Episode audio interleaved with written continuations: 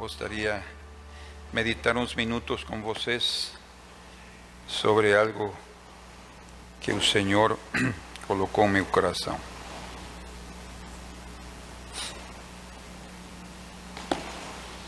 Abramos nossas Bíblias em Mateus, capítulo número 12.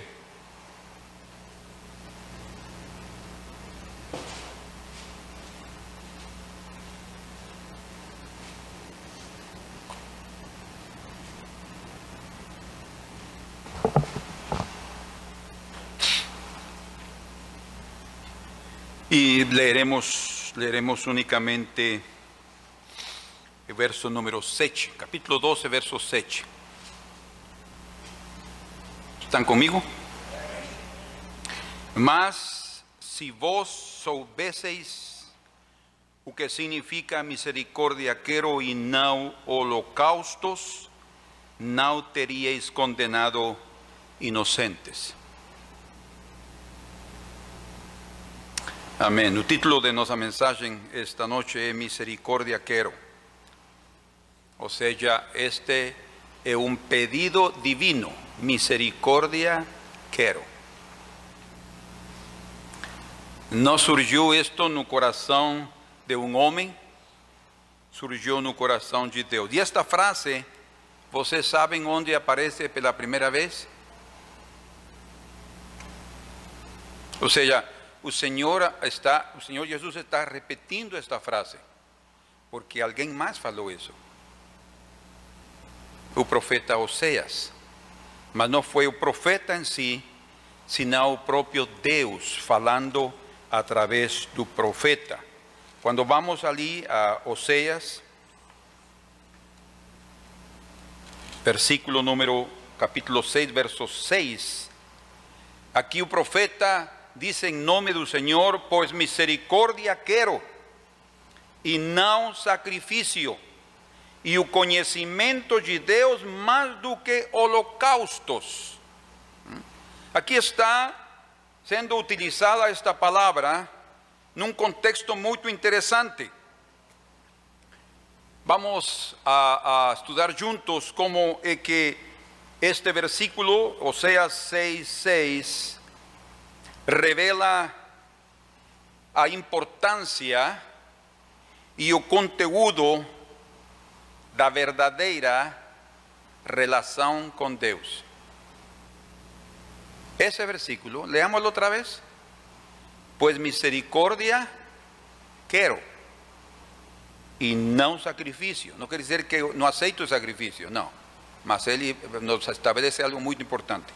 E o conhecimento de Deus más do que holocaustos. Perceben ahí que no está diciendo no quiero nada de holocaustos, no, más do que holocaustos. Entonces, este verso nos está revelando el conteúdo y la importancia de la verdadera relación con Dios.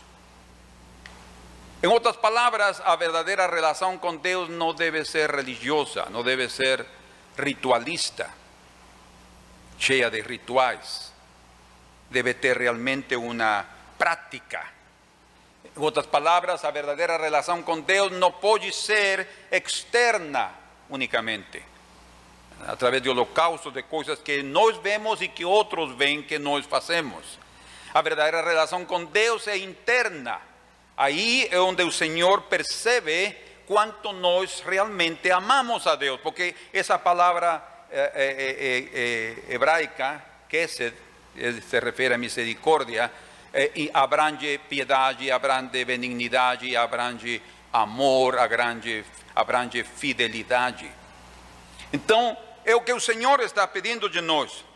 Em outras palavras, uma vida espiritual prática, quando nós fazemos de nossa vida espiritual algo prático, então convertemos nossas ofertas e os nossos holocaustos em aceitáveis diante do Senhor. Não só aceitáveis, né? também, obviamente, agradáveis. Não só as aceita, sino também Ele se agrada. Mas quando nós não vivemos essa vida espiritual com isto que o Senhor quer, misericórdia, quero, e não holocausto. Ou seja, nossos holocaustos é louvor, adoração, cánticos, eh, nós no presentamos eh, eh, eh, becerros, mas dice la escritura que son becerros de nuestros labios.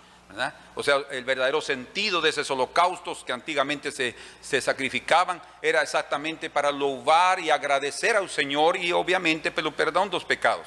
Mas nós continuamos louvando al Señor a través de nuestra vida, cuando Él dice en Romanos 12.1 que apresentemos nuestros cuerpos en sacrificio vivo, Él está revelando ahí que nosotros mismos somos su holocausto.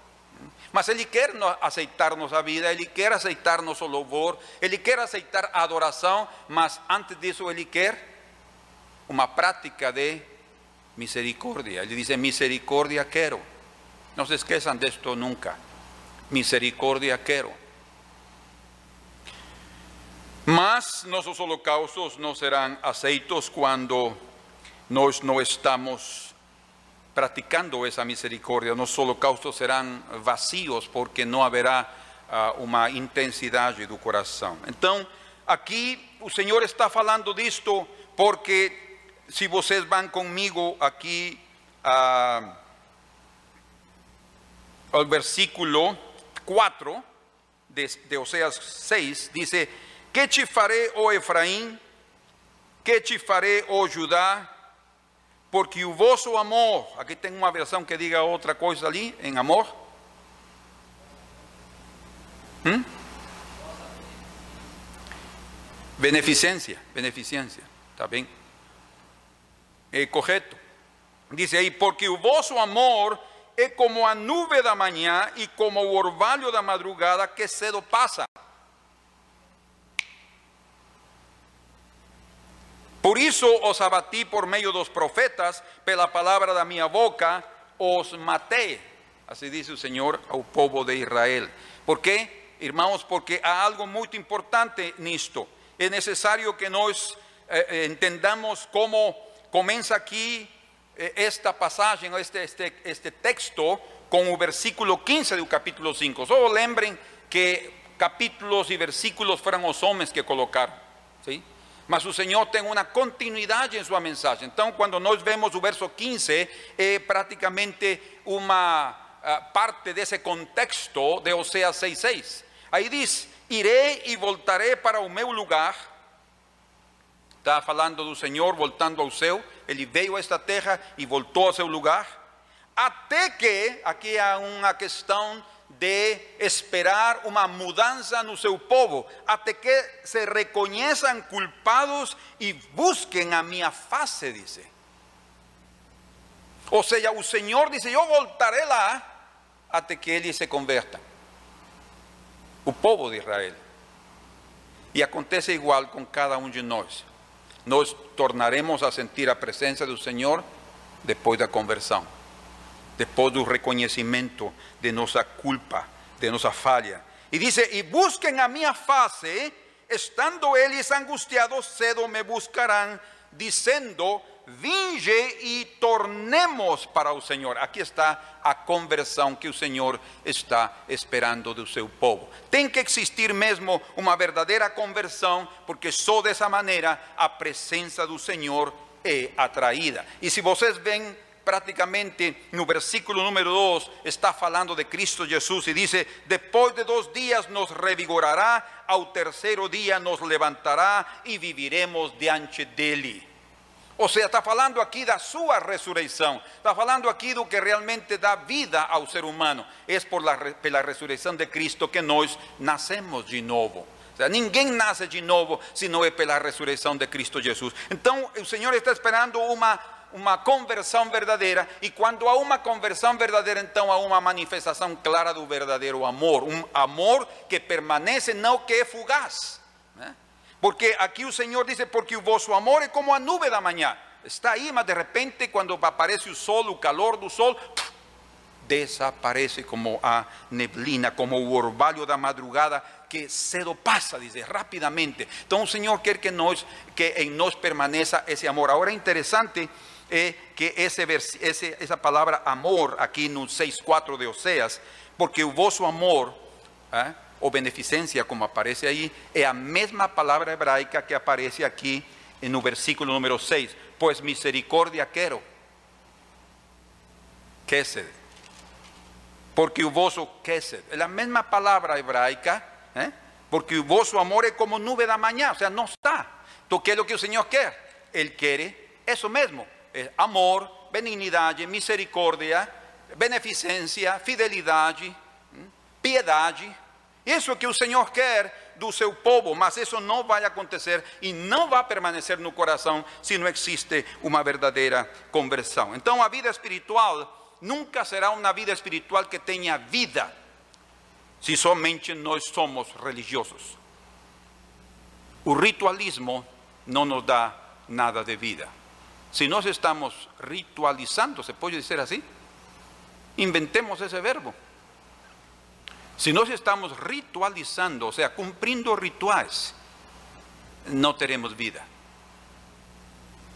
O Senhor se aceita uh, rituais, ou seja, sacrifícios, ofertas, Ele aceita. Mas esses não serão nunca aceitos se dentro do nosso próprio coração não há uma verdadeira espiritualidade. Nós não podemos simplesmente pensar que o Senhor vai aceitar o que nós damos a Ele. Não. Ele aceita sim enquanto em nosso próprio coração há eh, vida. Porque se não há vida e não existe esse amor permanente e é fugaz, diz aqui o próprio Senhor, aqui em Oséias. ¿hmm? Dice no verso número 5, por eso os abatí por meio dos profetas, pela palavra da minha boca os matei, dice. Ou seja, não traz vida, até a palavra de Deus não vai trazer vida quando no coração não existe o que ele pede. Misericórdia quero. Que é Eu quero amor no coração. Quando não está isso, a palavra não vai edificar, vai a tratar com esse coração, porque os, os juízos de Deus vão se revelar e vão trazer à luz muitas coisas. Então, o Senhor diz: misericórdia quero e não sacrifício. Por quê? Porque a religiosidade se esconde detrás do ritualismo. No, nós pensamos, ah, não, é que nós, todos os cultos fazemos o mesmo. Ritualismo. Não, escutem, qualquer sacrifício, qualquer holocausto que nós façamos é ritualismo se não há vida aqui adentro. Se nossa relação não está em vida com Deus, é um ritualismo. Mas se nós estamos nessa comunhão com Deus e essa misericórdia está aí, esses holocaustos são aceitos e são agradáveis em sua presença. Amém? Porque a verdadeira religiosidade vai se manifestar através do trato com o próximo. É exatamente o que Tiago nos diz aqui no capítulo número 1 de Tiago.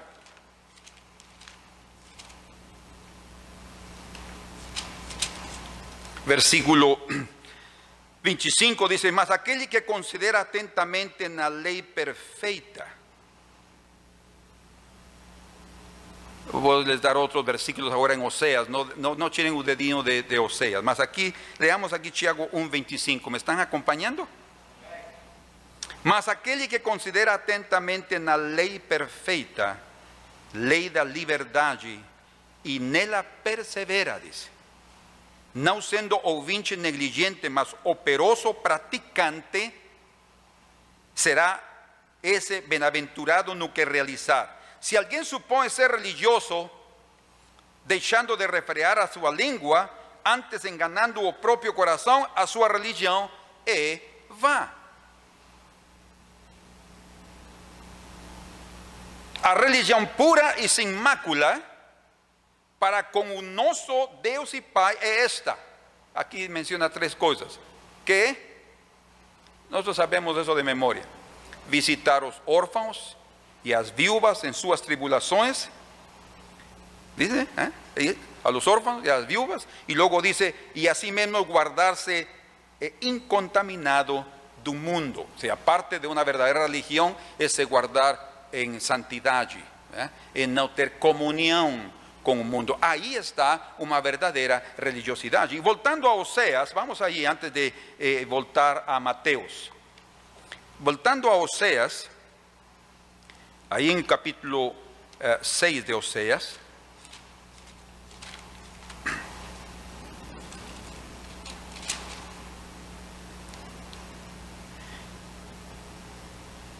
O final do verso 6 diz: E o conhecimento de Deus mais do que holocaustos, mas eles transgrediram a aliança como Adão, eles se portaram aleivosos contra mim.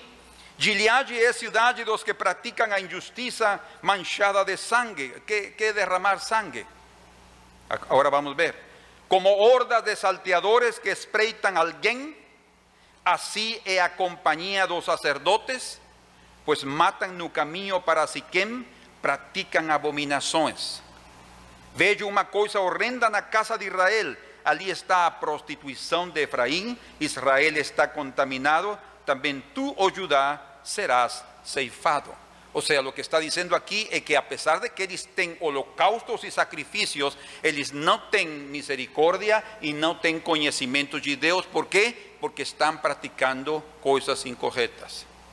O sea, a vida deles é prostituição, a vida deles são salteadores, a vida deles não tem misericórdia dos, do próximo, dos outros, e isso torna a uma pessoa totalmente religiosa, escondendo-se detrás de, do aparente e no interior não há absolutamente nada de vida. No capítulo número 8, estou resumindo isto, capítulo número 8, lendo juntos desde o versículo número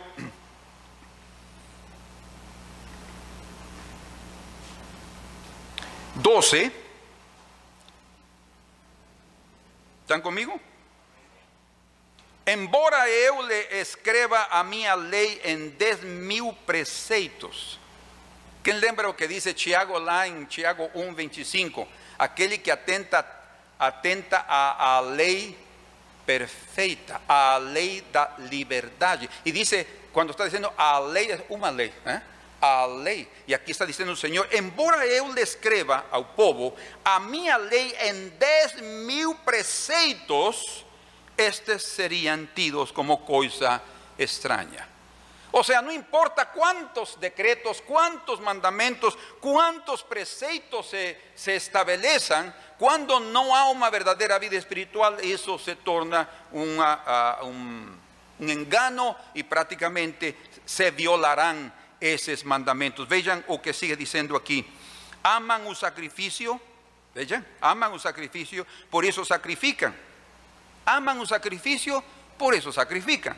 Pues gustan de carne y ya comen. ¿Por qué? Porque después de sacrificar un cordero también comían, los sacerdotes también, principalmente. Mas también aquel que ofertaba, parte de ese sacrificio también era para él. Entonces sacrifican, ¿por qué? Porque gustan de carne, dice. O sea, se tinham esquecido lo más importante que era ofertar al Señor y estaban pensando en la satisfacción de deles. Mas o Senhor não os aceita. Agora se lembrará da sua iniquidade e lhes castigará o pecado e lhes voltará para o Egito.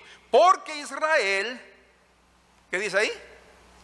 Se esqueceu de seu Criador. Por isso ele diz: Misericórdia quero e não sacrifício, conhecimento de Deus e não holocaustos.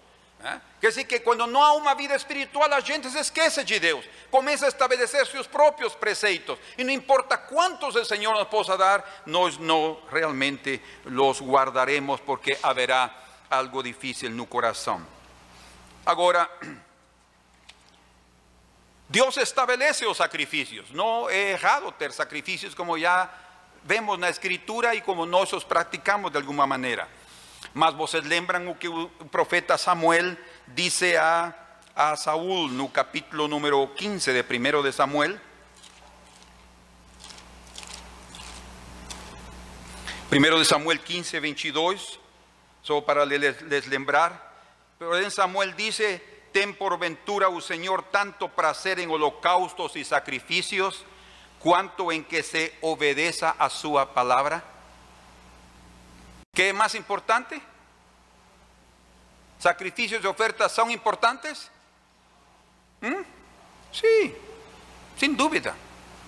Porque Dios estableció sacrificios y las ofertas. No estemos que presentar sacrificios y ofertas. Por es más importante de, eh, de ellos a obediencia.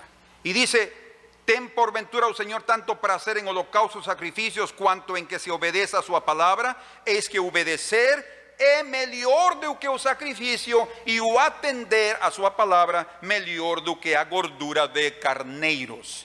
O sea, cuando colocamos na balança estas cosas, vemos que para o que importa al Señor es que nós façamos o que Ele quer. E que o que Ele quer? Misericordia quero. y no sacrificio, dice. Misericordia quiero. Entonces aquí estamos entrando a algo muy importante. Vamos a, terminar esta parte aquí para entrar a la última, que es la esencial. Y vamos al libro de los Salmos, capítulo 50. Aquí en el capítulo 50, versos 7 y 8. Eh, en el 5 él dice, congregai os meus santos, os que conmigo hicieran alianza por medio de sacrificios. O sea, otra vez aquí está diciendo que los sacrificios no son errados. ¿ah? Él estableció ese sacrificio. Luego en el verso 7 dice, escuta povo meu y eu falaré, oh Israel, y eu testemunharé contra ti, eu sou o teu Deus. No te repreendo pelos teus sacrificios nem pelos teus holocaustos continuamente perante mim. Ou seja, eles se habituaram a apresentar sacrifícios, irmãos. Eu quero lhes dizer algo de todo o coração. Não nos habituemos a cantar. Não nos habituemos a apresentar algo. Não, apresentémoslo sempre em sacrifício vivo. Presentai vossos corpos em sacrifício vivo vivo. Y ese sacrificio vivo solo se torna cuando en nuestro interior realmente nuestra comunión con Dios está bien íntima. Entonces, cuando nos cantaremos, no estaremos pensando en lo que tenemos que hacer, en lo que queríamos hacer, en lo que deseamos. No, estaremos enfocados en el Señor. Cuando estamos cantando, yo te amo, Señor, estamos expresando con el corazón. Es lo que el Señor quiere. No algo que só sai dos lábios, sino que algo que sai do coração. Que o Senhor nos encontre dessa maneira sempre que chegamos diante da Sua presença. Amém? Se não, eh, realmente, às vezes não nos percebemos, podemos nos converter em ritualistas. ¿Concorda comigo? Nos convertemos em ritualistas. E provavelmente alguns de nós temos caído nisso muitas vezes. Mas hoje o Senhor quer nos dar outro entendimento. Versículo 14.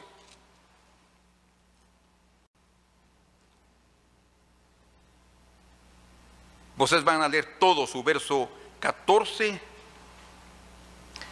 al verso 15. Vamos, todos juntos.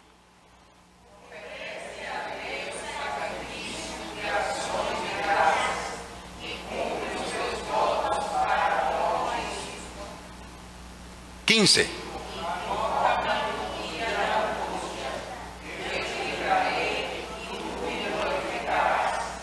Mas ao ímpio diz Deus: De que te serve repetir esos meus preceitos e teres los labios a minha aliança? Uma vez que aborreces a disciplina e rejeitas as minhas palavras, ou seja, o Senhor diz: necesitamos nos apresentar diante da sua presença de todo o coração com ações de graças, irmãos. Deus nos dê essa essa bênção de poder nos encontrar cada vez que nos vimos à presença do Senhor. Versículo 18. Vamos, vocês vão ler do verso 18 até o 23. Todos assim em voz alta. Tem aí o microfone? Não. Podes ligar só o microfone só para que se escute, obrigado. Para que se escute eh, a voz de todos aí. Vamos outra vez. Versículo 18 a 23. Sim, não, tu te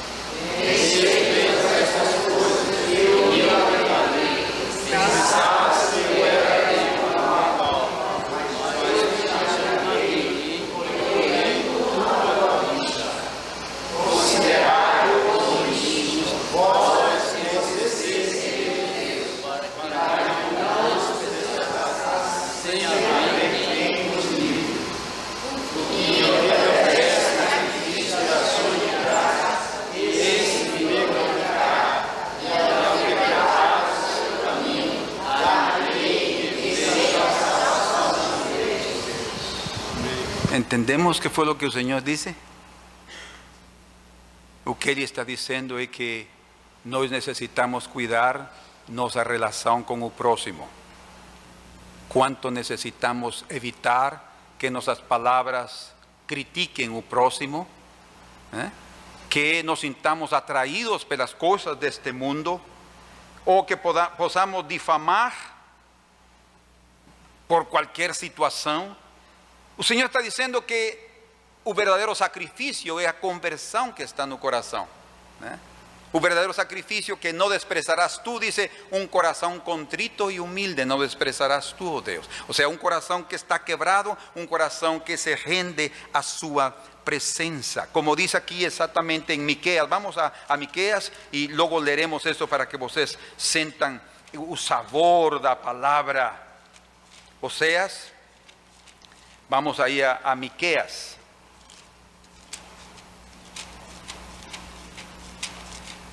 Amós, Jonás, Miqueas. Miqueas capítulo 6. Me dicen amén cuando estén, estén ali. Versículo número 6 a 8. Vamos a leer todos juntos outra vez, porque eu quero que vocês se compenetrem na palavra. Às vezes sou eu o pastor ou o pregador que está lendo aí, nós necessitamos nos compenetrar nela. Versos 6 ao 8. Todos juntos lendo apresentarei ao Senhor e me inclinarei ante o Deus excelso. Virei perante Ele com holocaustos, com becerro de um ano.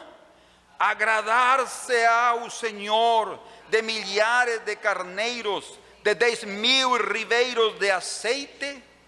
Darei o meu primogênito pela minha transgressão o fruto do meu corpo pelo pecado da minha alma, ele te declarou, ó homem, o que é bom e que é o que o Senhor pede de ti.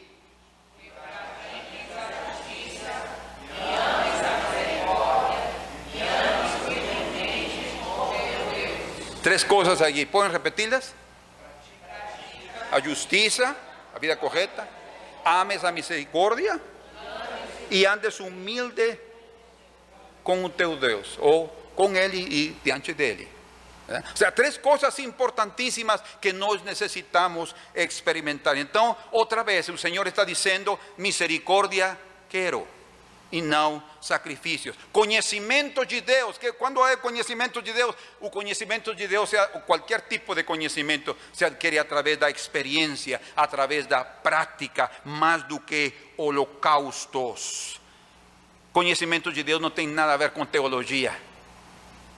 Os teólogos podem ter conhecimento teórico, mas a verdadeira prática faz de um homem ter conhecimento de Deus. O conhecimento de Deus são através de ações justas, como dice Jeremías. Vean, quiero que vocês entendam isso, meus amados irmãos. Há algo aqui que o Senhor quer deixar em seus corações esta noite, a todos. Jeremías 26, versículo, no, 22, versículo 16. ¿Estamos? Leamos juntos, todos julgou a causa do aflito e do necessitado. Por isso, tudo lhe ia bem. Que interessante. Porventura, não isso conhecer-me, diz o?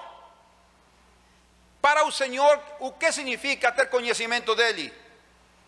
Tratar bem aos outros. Que? Misericórdia quero e não sacrifício. É o que o Senhor está dizendo. Né? Julgou a causa do aflito e do necessitado, por isso tudo lhe ia bem.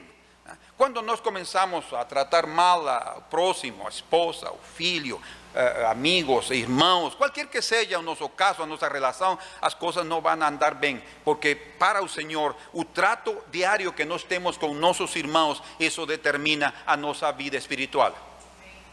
A vida espiritual no es ritualismo, otra vez. Nos podemos enganar a todos siendo ritualistas y mostrar que somos muy espirituales, mas la verdadera espiritualidad ven a través de la práctica de nuestra vida constante con las otras personas. Dicen amén. Vean lo que dice en el Nuevo Testamento. Primera de Juan capítulo 2. Esto concorda exactamente con lo que Jeremías está diciendo. Primera de Juan, capítulo número 2, verso 3 y 4. ¿Están ahí? Vamos a leer todos juntos. Ora, sabemos que hemos conocido por esto, si guardamos os seus mandamentos. ¿Cómo conocemos al Señor? Si guardamos sus mandamentos. Ahora, veja lo que dice en el verso 4. Aquel que dice, eu conheço y no guarda sus mandamentos, es mentiroso y nele no está a verdade. Mas quando vocês leem o contexto desta, destas passagens aqui em João, está falando de nosso trato com o próximo. Nós não podemos odiar ao próximo, temos que amar ao próximo, ainda que ele nos odeie a nós. Misericórdia, então, tem a ver com a segunda tábua da lei. Quantas tábuas levou Moisés ao monte para que o Senhor escrevesse os dez mandamentos? Ah, pois a misericórdia tem a ver com a segunda tábua da lei ou seja, com o nosso dever ao próximo. E o conhecimento de Deus tem a ver com a primeira tábua da lei, que tem a ver com o nosso dever para com Deus. Então, tem duas coisas que nós necessitamos aqui, e em Oséias capítulo 6, verso 6, está praticamente resumida toda a lei, porque misericórdia quero, segunda tábua da lei, y conocimientos de Dios más do que holocausto, primera parte de la ley. Eso está resumido en ese versículo y el Señor nos lo declara nuevamente esta noche. Se menciona primero esa parte de misericordia, no porque sea superior en dignidad, no, es secundario. Mas para el Señor, si nos, como nos tratamos a nuestro hermano, para Él y eso es determinante para nuestra vida espiritual y cómo Él va a tratarnos a nosotros. ¿eh? Para Él es importante que nos amemos, más importante para Él es cómo tratamos a aquel que nos vemos, porque si nos no amamos a que vemos, ¿cómo amaremos a aquel que no vemos? Dice la Escritura. ¿eh? Entonces, esa relación ahí es muy importante. Ahora, vamos a voltar a Mateos. A mí, me, antes de, que, de leamos ahí Mateos, les voy a contar algo que me aconteció esta semana. Y no tengo temor de contarlo, porque fue algo que el Señor me faló al corazón.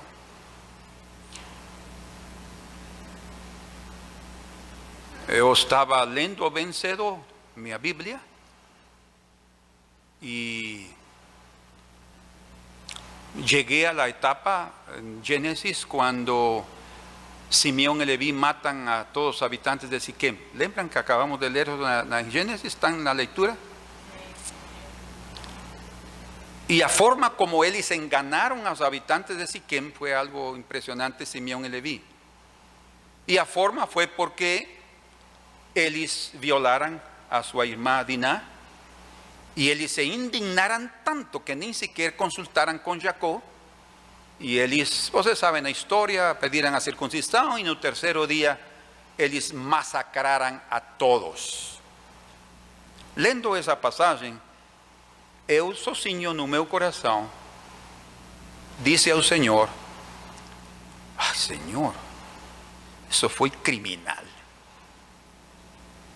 Como todo lo que ellos hicieran. No podemos, ah, no, eran cananeos. No, pero fue una acción que a tu propio Jacob dice, ¡Ah! mi alma se afaste de vosotros, dice, porque lo que vosotros hicieran fue algo terrible y las demás naciones que están aquí van a ir nos perseguir. Y Jacob estaba preocupadísimo con lo que sus hijos habían feito. Aliás, dice, es terrible la furia de los dos. Dice. Y entonces yo también consideré mas, irmãos, acreditem, eu não estava com ninguém falando, só com o Senhor. Senhor, eu acho que foi muito duro essa, o que eles fizeram. Hum? Tá bom, acabou. E depois de um rato disso, chegou minha esposa e disse: Me levas ao laboratório? Tá, tá bom. Eu peguei a chave do carro e fomos ao laboratório. Yo estacioné, generalmente cuando yo estaciono, estaciono un poco longe de los otros carros para que cuando llega otro carro, yo tenga, él tenga espacio suficiente para abrir la puerta. Porque yo sé que muchos motoristas hacen abrir la puerta. ¿Cuántos de vosotros tienen cuidado para abrir la puerta cuando hay otro carro al lado? Sí, yo voy a abrir, te coloco mi mano aquí para que calcular donde ya estoy llegando y no possa machucar la puerta del otro. Yo faço eso. ¿eh? Entonces yo me estacioné, había otro carro ahí, me estacioné un poco más para acá para dar espacio. Y ahí estaba yo cuando, olhando aquí el celular, cuando de repente, pum, pum, hizo así mi carro. Una señora tinha estacionado no, ao lado, con espacio suficiente, mas cuando ella desceu, ela fez así. Ela abrió la puerta y fez a porta así. Fue a bater na porta do carro, do meu carro. Quando eu vi isso, meus irmãos, sabem o que eu fiz? Que linda! Bata mais duro! Não. Eu baixei a, janela e disse: Senhora, tenha um pouco mais de cuidado a abrir sua porta. Foi o único que eu disse. Isso sim. Tenha cuidado em abrir a porta. Olha que. Ah, desculpa. E que fiz? Eu não fiz nada nessa porta. La señora con una actitud eh, eh, de esa forma, dice, no señora, yo tengo cuidado a abrir la puerta para no damnificar o seu carro, no haría eso. No, meus irmãos, foi desagradável. Aqui adentro no meu coração, eu fiquei inquieto, disse, meu Deus. E então o Senhor me lembrou, me lembrou o evento de Simeão e Levi. ¿Lembras cómo te indignaste por el acto tan criminal de Simeón y Leví? Sí, Señor. Y te indignaste porque machucaran a puerta de tu carro. Dice, Señor, meu Dios. Oh, meus hermanos, me sentí tan pesado, sentía que yo tenía chumbo aquí en los hombros. Yo tuve que buscar un momento a sos con el Señor para orar y le pedí perdón. Yo no ofendí a la mujer de manera nenhuma. Mas aqui em meu coração eu percebi que eu tinha que suportar essa questão, apesar de deixar uma marca na porta do carro. Porque há pessoas assim, meus irmãos, que não se vão importar com seus bens. Eu me importo com teu bem, não vou machucar a porta do carro dessa maneira, ainda que você não esteja adentro no teu carro. E ali estava eu e estava aberta a janela. Mas o Senhor me fez sentir que eu necesito ter outro coração. Menciono esto porque é algo aqui que vamos a terminar. Mateus capítulo número 12.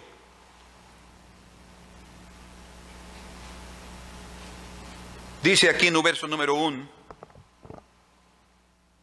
Por aquele tempo, um dia de sábado, passou Jesus pelas searas, ora estando os seus discípulos com fome, entraran a colher espigas y a comer.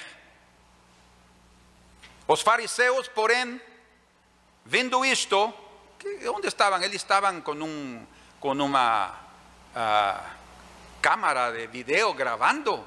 Estaba en una sinagoga, allí uh, había un, un espião con esa cámara. No, ellos iban detrás de ellos. Porque como eles observaram o que estava acontecendo? Eles estavam ali no meio do grupo que atrás de Jesus. E dice: os fariseus, porém, vendo isso, disseram-lhe a Jesus: Eis que os discípulos fazem o que não é lícito fazer em dia de sábado. Vocês sabem o que realmente estes homens fariseus trataran de insinuar. Eles insinuaram quatro coisas. Primeiro, insinuaram que os discípulos estavam colhendo espigas. Segundo, insinuaram que eles estavam trabalhando ao debulhar as espigas, ou seja, tirar as cascas para poder comer. Segundo, que eles estavam peneirando as espigas. E quarto, que eles estavam preparando comida no dia sábado. Vocês sabem que ninguém podia preparar comida no dia sábado. Mas esto fue prácticamente estas cuatro violaciones que ellos viram el día sábado, fez con que el bocado de grãos na boca los discípulos se tornase un poco difícil. No sé si estoy tratando de transmitir, estoy tentando de transmitir a ustedes a mensaje que tenemos aquí. Porque los discípulos ya tenían los grãos na boca y cuando ellos comenzaron a hacer, ellos hasta se sentiran mal, pues lo que estaban haciendo pensaron realmente que estaban pecando y fallando. Mas ustedes saben que segundo las escrituras, en Deuteronomio capítulo 23, cualquier persona que pasaba por medio de una seara, o sea, de un lugar donde había grão, él tenía, por permisión de la propia ley, a oportunidad de pegar grãos y comer. Él no estaba robando grãos al hacer eso. No. Agora, se ele chegava ali e começava a colocar num cesto, aí era outra coisa. Mas eles não estavam fazendo isso, eles estavam tirando e comendo, tirando e comendo. Agora, aqui temos duas coisas interessantes. A primeira é que eles não tinham comida para comer nesse momento, estavam com fome. Isso significa, a segunda, que Jesus, o mestre que tenía tal poder miraculoso de alimentar multitudes, no usaba ese poder para sustentar a sus discípulos. Les permitía pasar fome. Y ellos estaban ahí, todos comiendo, pegando das espigas para poder comer. Tal vez tenían dinero en la bolsa, mas algo tenía dado una orden un Señor para dar a los pobres, o se tinha acabado, o no tinham entrado ofertas. Porque también a, bolsa eh, do tesouro ficaba con ofertas cuando as pessoas davam. Então ali havia aí dinero para comer, mas nesse momento no había nada. Então únicamente ellos estaban prácticamente siendo criticados por los fariseos porque ellos estaban trabajando un día sábado. Mas creen que Jesús no conocía todas las reglas y los preceitos que habían del día sábado en sus días? Sin duda que sí. Él conocía todos, todos, mas ni un de esos preceitos él aplicó a sus discípulos. Él los dejó que pegasen esas espigas y ellos comesen. Os judeus na época de Jesus, eles eram tão uh, supersticiosos em relação ao sábado, que quando na guerra contra Antíoco Epifanes, aquele grego que invadiu Jerusalém, e contra a guerra dos romanos, eles tinham o pensamento que no dia sábado ellos no debían se defender contra ataques y contra el enemigo. Sabiendo eso, Antíoco Epifanes y los romanos, en el caso de los romanos, ellos aprovecharon entonces ese pensamiento que decían para invadir Jerusalén no día de sábado. Y cuando los romanos entraron a Jerusalén a través con Pompeyo, ellos entrarán un día sábado y ellos no se defenderán. ¿Acham vocês que fue correcto o que eles fizeram? Julien. Mas estaba en los días de Jesús era algo impresionante as leis. Eles tinham una lista enorme do que se debía y lo que no se debía hacer no día de sábado. Imaginen vocês que eles no podían pegar cargas con la mano derecha ni con la mano izquierda. No podían colocar cargas no seu peito, no podían colocar cargas en las costas, ni en los hombros, eh, eh, no podían nada, no podían llevar cargas, mas eso sí, ellos podían llevar cargas con la parte trasera de la mano. No así, mas con la parte trasera de la mano. Ellos podían llevar cargas también eh, las orellas. Algunas cargas, no muy pesadas obviamente, no un balde de agua, más llevaban cargas las orellas. Podían llevar cargas con los cotovelos. Ustedes perciben que eran tecnicismos que ellos tinham caído, cosas tan exageradas que tinham caído. Cuando ellos, por ejemplo, en los días de Jesús, todo eso existía en los días de Jesús. Cuando ellos tenían que tirar un, balde de agua de un pozo, ellos no podían hacer un no el día sábado. Todo tipo de trabajo no podían hacer. Entonces no podían hacer un no, un hombre no podía hacer un no no día sábado, no me acorda. Entonces si ellos necesitaban un balde, no podían tirarlo de lá porque no podían amarrar a corda y hacer un no para tirar o, balde. Ah, mas las mujeres sí podían hacer no no seu cinto. Entonces saben qué les hacían? Hacían que la mujer fizesse, un no con seu cinto o amarravam no, balde de água e logo isso o amarravam a mulher na corda e assim tiravam água. Ou seja, eles encontravam maneiras de como fazer o que eles queriam fazer, supostamente sem violar o dia de sábado. Mas Jesus, em momento nenhum, violou os mandamentos de Deus em relação ao dia sábado. Todo o contrário. Ele sempre guardou tudo o que estava relacionado ao dia sábado, ele o guardou, mas ele, o que ele não guardava, o que Jesus nunca guardou, foram leis humanas legalistas. Isso sim, ele nunca guardou e não aceitou que seus discípulos vivessem dele. Então, aqui neste verso, nestes dois versículos, antes de, de concluir a, a, mensagem e de, de, de, tirar um pouco mais aqui, es que hay dos principios que el Señor revela aquí. El primero, el primero principio es que es más importante la necesidad humana de alimento do que guardar el sábado. ¿Por qué razón? Porque el Señor fez el sábado para beneficiar al hombre y no el sábado para ser una carga no hombre. ¿Eh? Por eso es que él está diciendo aquí, en el verso número 4, no lestes o que fez David cuando él y sus compañeros tiveram fome que ele fez. Olha a comparação. Ele está só comer. Como violar o sábado por comer grãos que há numa seara? E agora diz: quando ele e os seus homens companheiros tiveram fome, como entrou na casa de Deus e comeram os pais da proposição, os quais não lhes era lícito comer, nem a ele, nem a os que com ele estavam, mas exclusivamente aos sacerdotes. Imaginen cómo es que Jesús utilizó esta, esta experiencia de ellos para mencionar que ahí ellos, David y sus hombres, no violaran un sábado. Eh, no violaran un sábado. Y ni violaran el fato de, mejor dicho, ter comido a comida de los sacerdotes, los panes de la proposición. ¿Por qué? Porque para Jesús, este principio es importante, a vida humana es más importante que el sábado a necessidade de satisfazer a fome é mais importante do que o sábado. Um princípio. Segundo princípio, ele diz aqui, no verso número 5: Ou não lestes na lei que aos sábados os sacerdotes no templo, no templo violam o sábado e ficam sem culpa?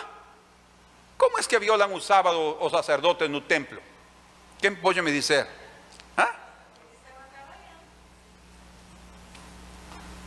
No, no templo sempre havia trabalho, sacrifícios, ¿sí? aceite para as lâmpadas, uh, incenso para o altar de incenso, eh, os panes da proposição, os sacrifícios. Mas o dia sábado, o trabalho era o dobro. Havia mais sacrifícios e mais trabalho. Mas aqui o Senhor diz: os sacerdotes violam o sábado e são sem culpa. ¿Quién puede me decir por qué?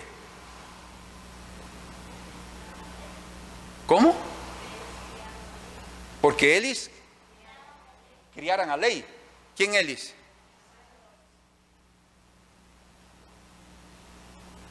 No, tal vez no te estoy entendiendo qué es lo que estás diciendo.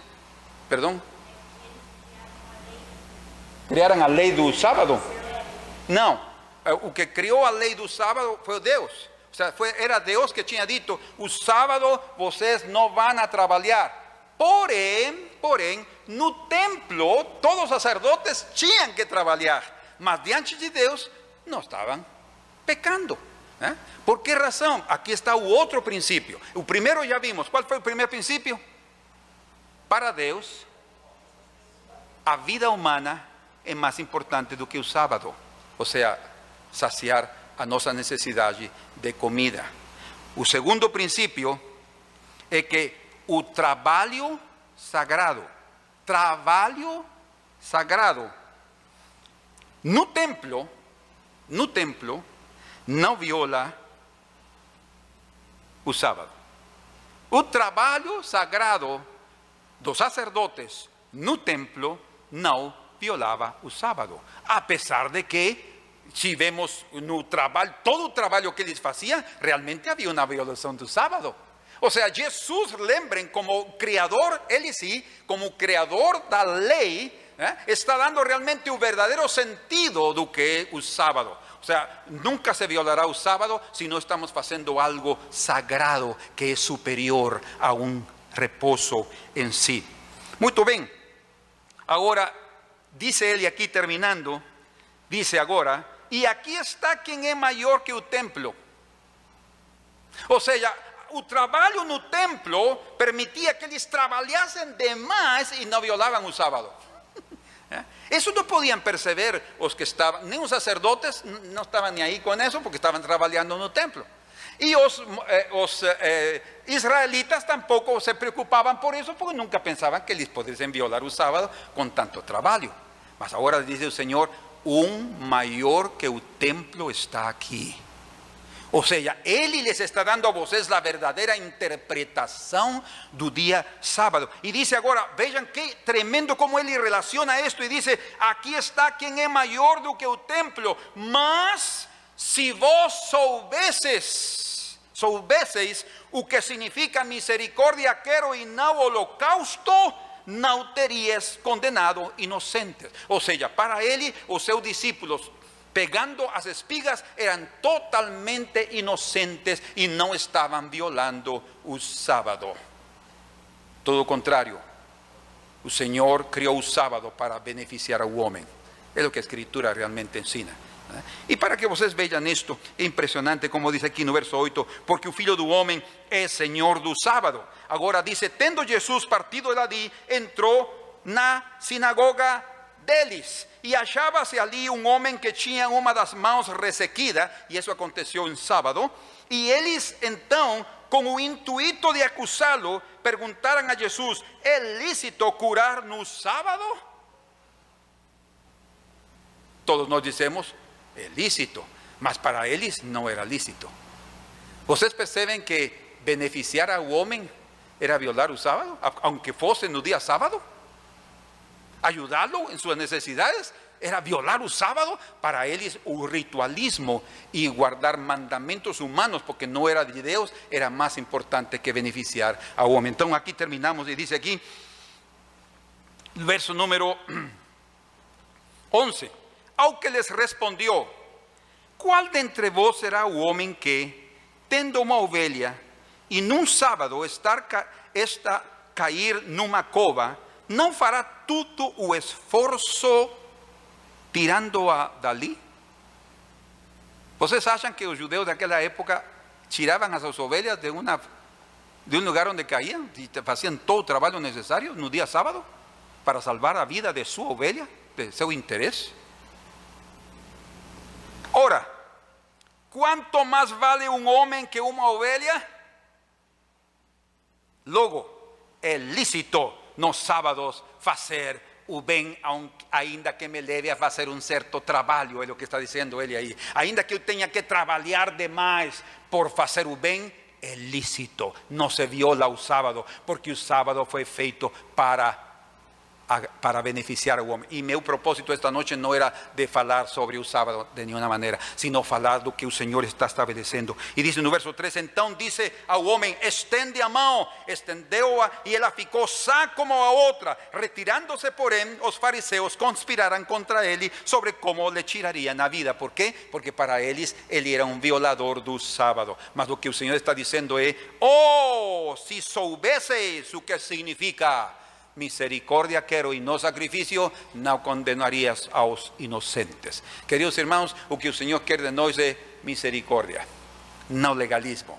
Misericordia, no ritualismo. Misericordia y no propiamente establecer lo que nos pensamos que debe ser la vida de otra persona. Porque vosotros tal vez puedan estar totalmente inocentes o hasta ignorantes de lo que deberían cumplir en nos que nos tal vez estamos un poco con mayor conocimiento y podemos estar estableciendo cosas muy pesadas nas vidas. Deus quer dar-nos realmente um repouso impressionante. O Senhor Jesus sempre foi aquele que andou com seus discípulos, não estabelecendo leis humanas ni a lei dos fariseus, sino ensinándoles a verdadeira lei do Senhor, que é misericórdia quero e não sacrifícios, conhecimento de Deus e não holocaustos. Então, como nós vamos a conhecer a Deus? Aquele que conhece a Deus é aquele que trata bem a seu irmão, que anda com justiça. Conhecer a Deus é aquele que ama misericórdia e se humilha diante de Deus, diz. Então, a misericórdia tem, tem a ver diretamente em nosso trato com nossos irmãos. Que o Senhor nos ajude, meus irmãos e irmãos, que cada dia possamos nós lembrar-nos de que o que o Senhor quer, misericórdia quero e não sacrifício, e aplicá-lo a nossas vidas. Amém? Seja com nossos familiares, seja com nossos vizinhos ou com qualquer pessoa, como aconteceu comigo. Les dou esse exemplo para que vocês não cometam esse erro. Eu não vi esse erro naquele momento.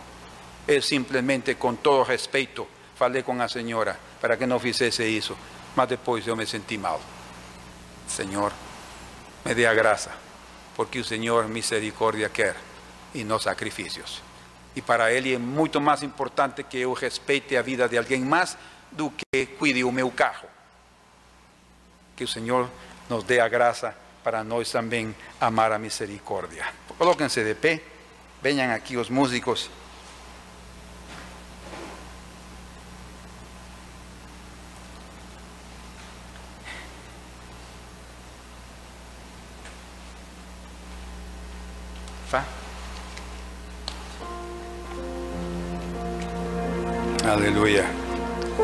Vamos a, cantar juntos Tempo de Misericordia.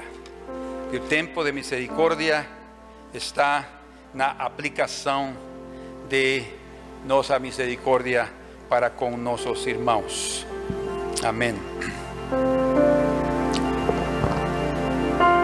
Tempo de misericórdia tem chegado hacia por su Salvador, sua glória pelos filhos revelou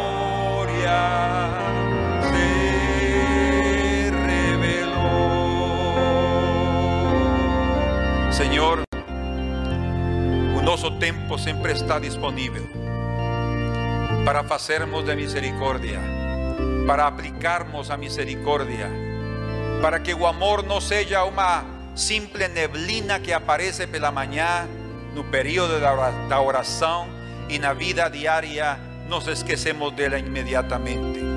Senhor, faça com que o verdadeiro amor, a verdadeira misericórdia permaneça em nossos corações, em nossa vida. Que de tal maneira a tua presença esteja conosco, Senhor, que possamos revelar esse caráter de Cristo até aqueles que não têm nada em seus corações do amor de Deus, mas que através dessas ações eles possam ver em nós a tua glória, Senhor, e não a carne igual que está em eles. Por favor, em nome de Jesus, faça com que nós superemos cada etapa, Senhor. Danos por amor de teu nome essa experiência espiritual de termos esse prazer em praticar a misericórdia, porque aquele Senhor que se deleita na misericórdia, que és tu, também Senhor, quer ver em seus filhos que sejamos misericordiosos. Ajuda-nos, Senhor, porque eu confesso esta noite que não é fácil para nossa carne agir dessa maneira, mas quando nós queremos te agradar, Senhor, tu estarás em primeiro lugar. Por favor, em nome de Jesus, eu te peço por meus irmãos, Senhor, porque essa foi minha experiência, uma experiência de muitas. Mas cada um de nós seremos provados em diferentes circunstâncias. Cada um de nós seremos provados também em nossa obediência, em nosso amor, na fidelidade, na beneficência, na, na bondade. Senhor, em nome de Jesus. Faça, Senhor, com que esse versículo se torne real em nós, não só teórico. Oh, se soubesses o que significa misericórdia quero e não sacrifícios. Faças-nos, Senhor, verdadeiros adoradores teus, ao sermos praticantes da tua palavra, Senhor. Em nome de Cristo Jesus nós o pedimos. Amém.